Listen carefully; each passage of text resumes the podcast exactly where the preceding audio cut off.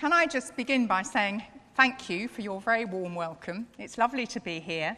It's, uh, it's doubly lovely for, for us to be here because, as, as was said at the beginning, in fact, we were in Suffolk for 24 years, and uh, it's really good to come back to Suffolk.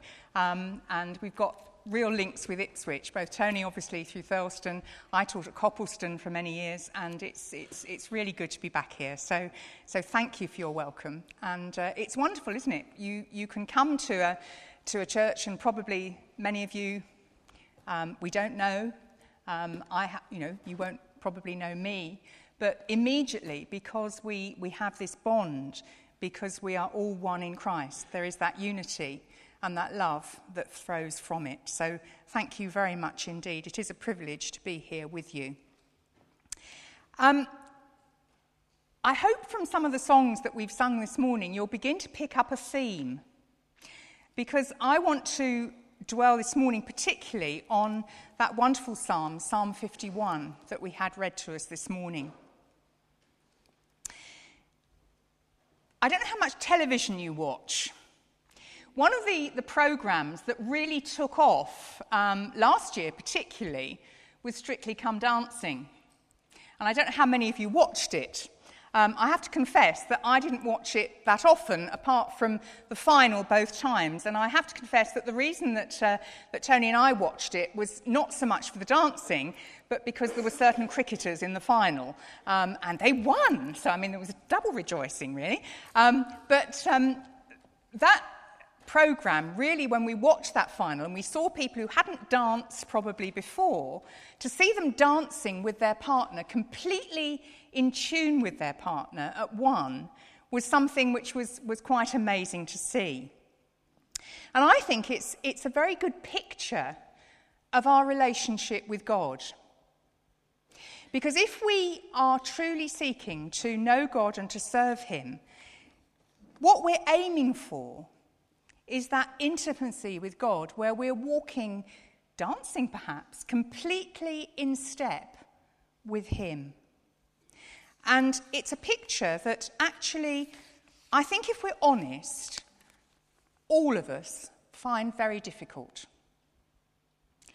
I don't know how you're feeling today, but I'd like us, between God and ourselves, to be really honest.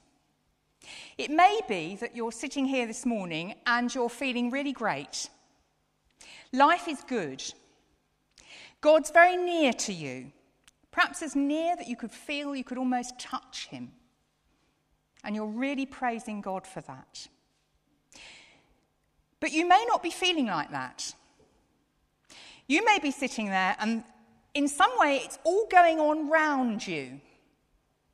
Perhaps you even feel you ought to be feeling like that, but actually you don't. Perhaps you're just going through the motions. But that intimacy with God isn't something that you really have. Perhaps you've had it in the past. Perhaps you've never had it. Perhaps you're sitting there thinking, well, what's wrong with me? You look at the person next to you or, or, somebody singing out at the front and they seem to have something very special and you haven't got it. Well, is it because it's my fault? What's wrong with me? Or maybe we're here and we've never known that experience. We've never known that God is there for us. But I want to say right at the start of what I want to say this morning that actually there's one sense in which that doesn't matter. When we sang right at the beginning of this service, we sang, Now is the time to worship. But did you notice that other line? Come just as you are to worship. We don't have to put on false airs and graces. God knows where we are. And are we perhaps longing for that sort of intimacy? How do we get it?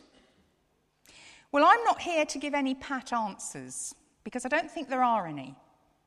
I think we're all on a journey and I think we're all very different.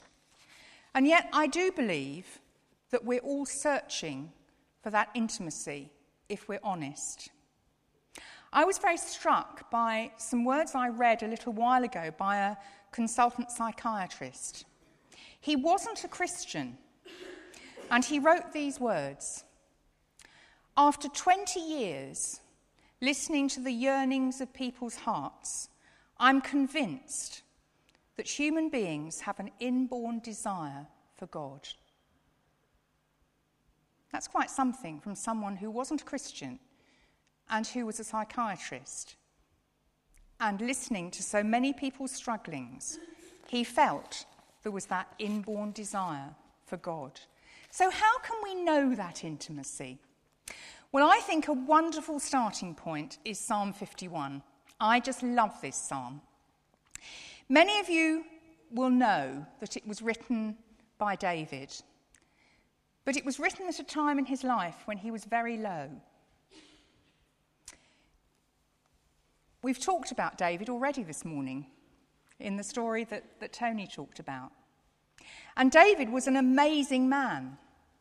He was an admirable man. He was a man's man. He was attractive to women as well. He was a man of action. He was generous to his foes. He was a dispenser of justice. He was a loyal friend. He was a worship leader. 73 of the Psalms were written by him. He led a nation at a time of outward prosperity and religious fervour. And he made Israel to be a bright, shining light for the God of Israel. In the New Testament, Paul describes him as a man serving the purpose of God in his generation. What a wonderful accolade. One of the things that we try to do in care is to enable all of us to serve the purposes of God in our generation for the sake of the future. And yet, this amazing man, with all those wonderful religious credentials, fell. His intimacy went. Why? I think it went for a number of reasons, and I think if we look at those, we get a clue to how we can begin to become closer to God ourselves.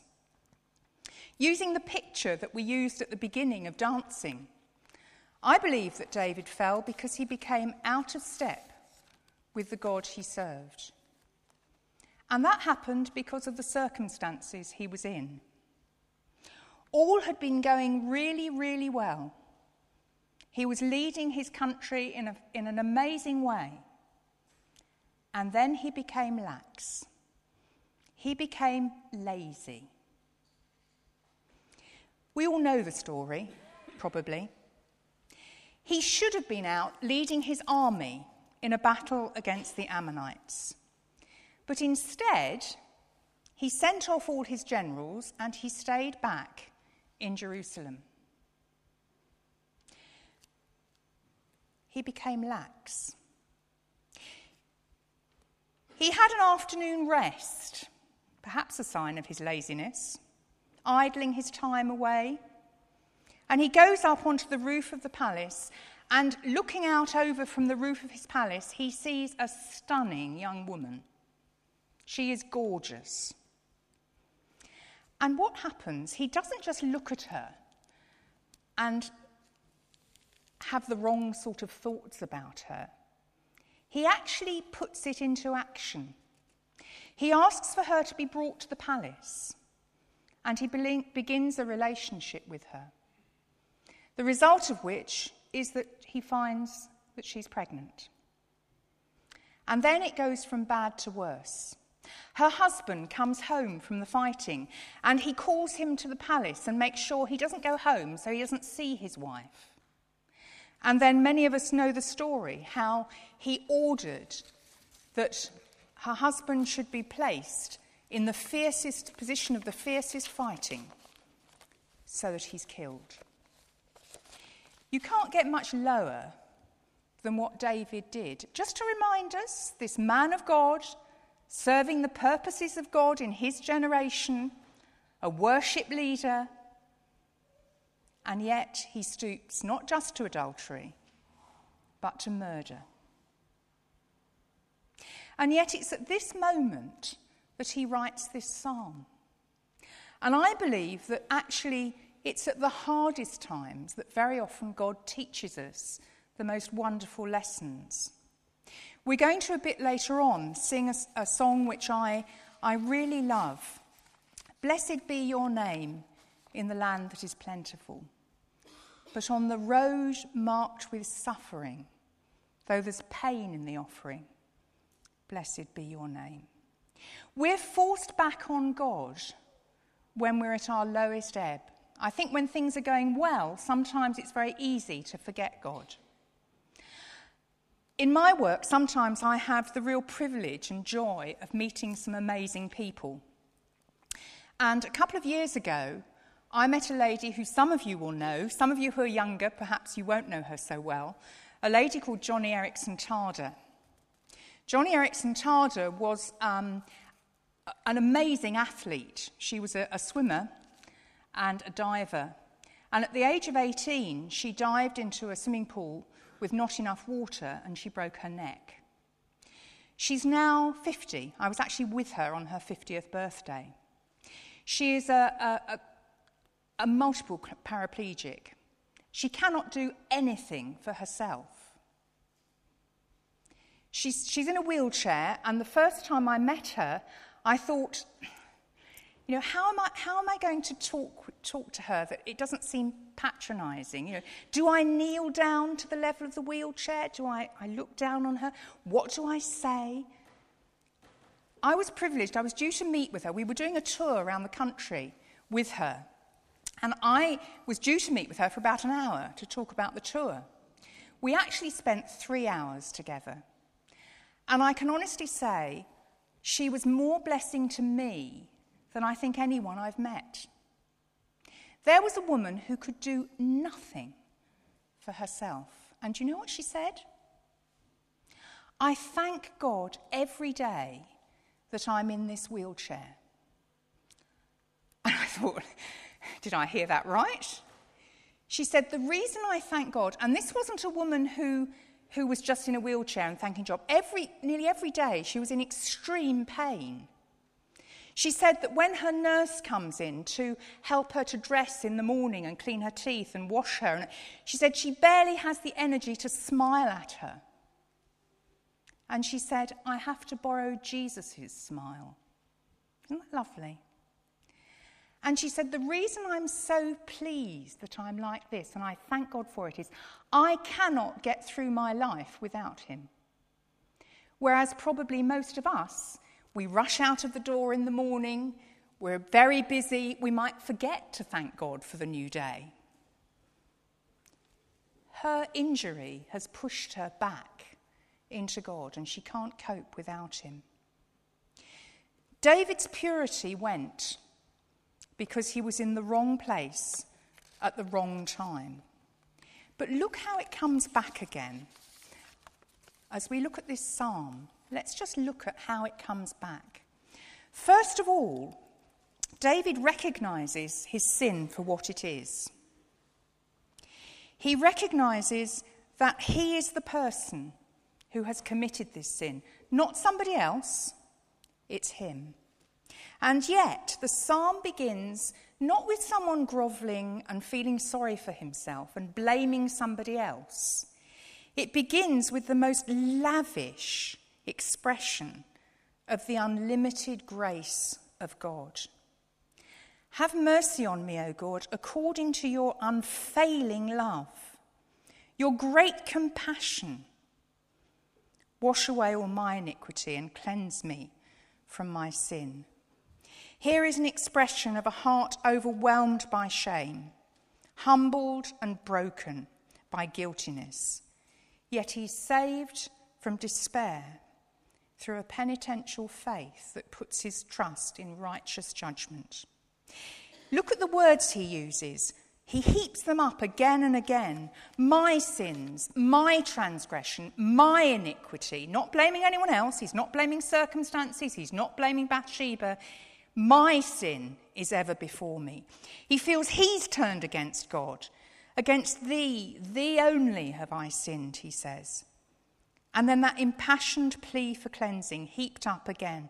Blot out, wash me thoroughly, cleanse me. And look at verse 6. Surely desi- you desire truth in the inner parts. It's back to what God looks at again. You teach me wisdom in the inmost place. God's mercy. Cleanse me with hyssop, and I shall be clean. Wash me, and I shall be whiter than snow. As David seeks forgiveness, his soul is kept from turning away. As he receives forgiveness, he's bathed and cleansed, and he now desires to partake in God's holiness. Look at the positiveness here.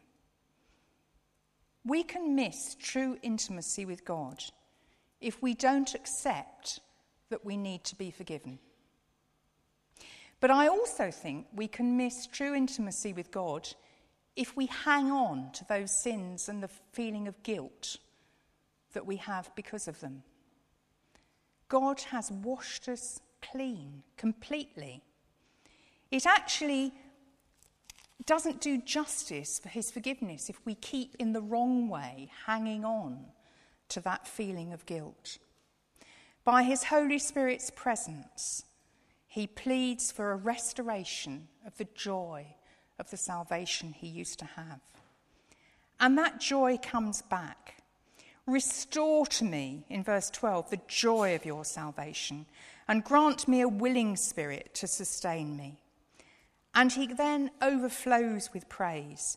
I will teach transgressors your ways, and sinners will turn back to you.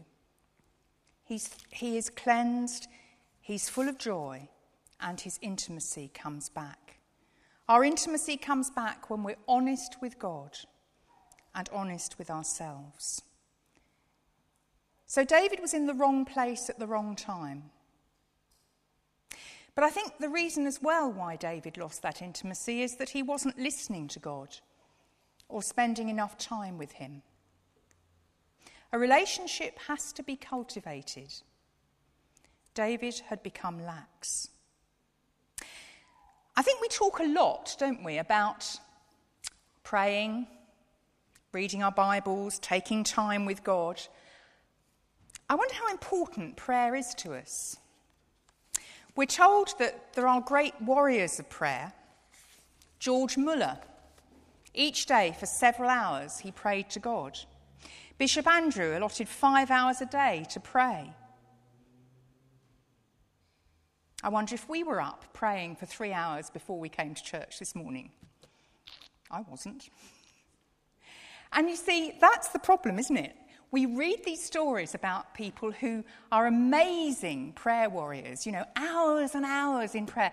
Do you know, if I'm absolutely honest, and I hope this won't be taken in the wrong way, I sit down to pray, and within five minutes, my mind is thinking about something else. We've got to cultivate a way of talking with God that is right for us. I've found a solution for me. I've found that if I walk, I can pray. And very often, I will actually take time in my day to walk from the station to where I work or to walk back to the station. And I can use that time to pray. It comes easily then. We have to find that way that's right for us, and that intimacy will be there. We need to see the world from God's point of view, not from our point of view, to shift our perspective. Our prayers raise us beyond the level of the petty if we're truly praying. So we need to take time to be with God, to be in the right place at the right time. But you know, I think our intimacy sometimes goes because we believe Satan's lie. What do I mean by that? I think Satan is very good at telling us that we're not worthy. Somebody else might be, but actually we're not. God may be calling us to something, and we say, but actually, I'm not good enough. It's so and so. Just think who we are, really. Who we are in Christ. We're very special to God. Even the hairs of our heads are numbered. For some of us, we've got more than others, but God knows us in that amazing, intimate way. Peter in the New Testament, in one of his letters, says that God has given us all we need for godliness.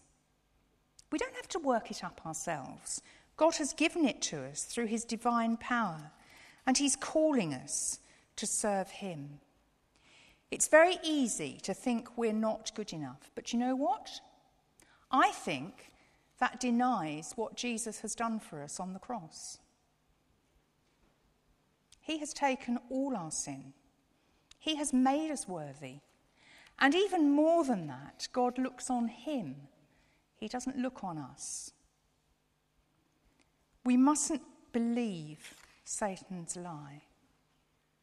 And then I think we need as well to make some conscious actions in our lives. We sang earlier on that we gladly choose you now.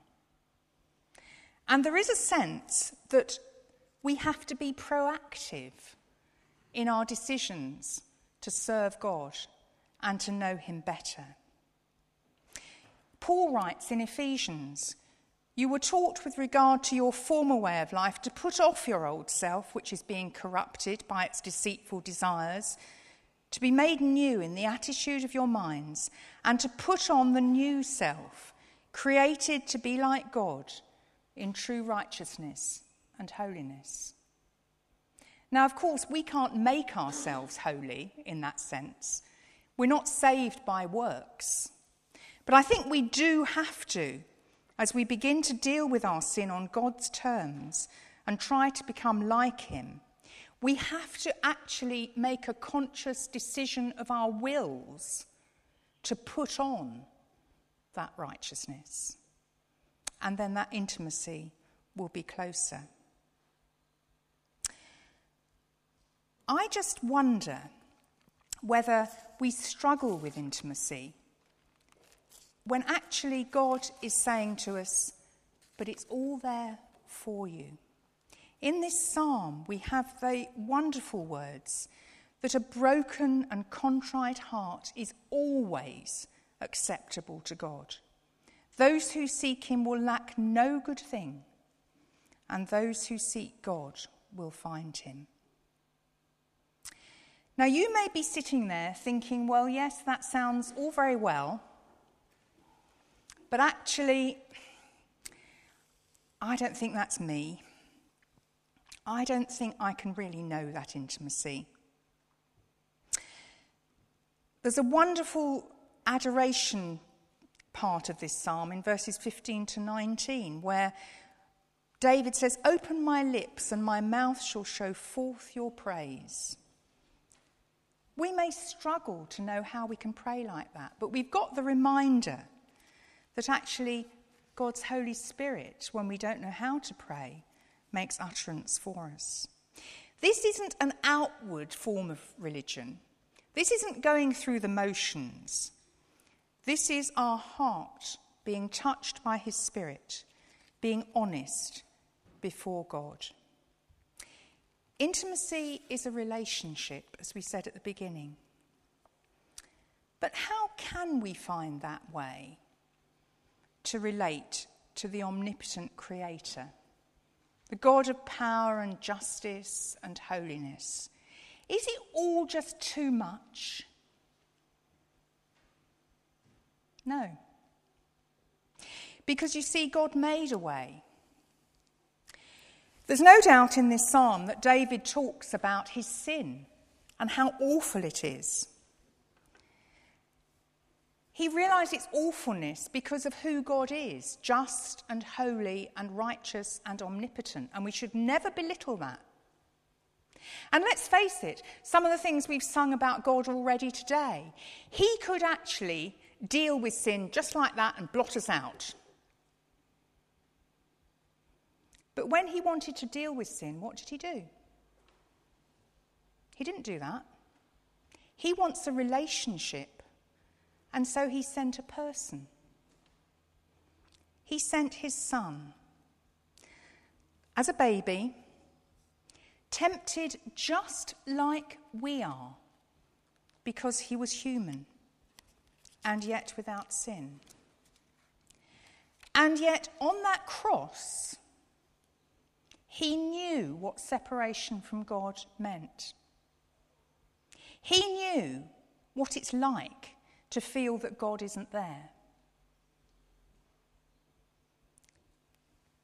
And for him, I suppose, amidst all the pain and the awfulness of his death, that was even worse because no one had been intimate with God like a son with his father. And yet he made a way through to give a forgiveness that's real and lasting.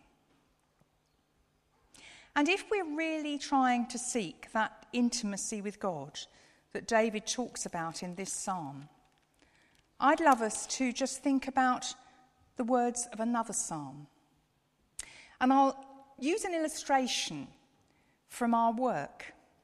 One of the reasons why this psalm is so precious to me is because it's been taken on board by a group of people, group of Christian people, who've had huge struggles in an area of sin. An area that perhaps we don't talk about very often, but actually, for many Christians, they struggle desperately with issues in relation to internet pornography. Not a nice subject, but it's a reality.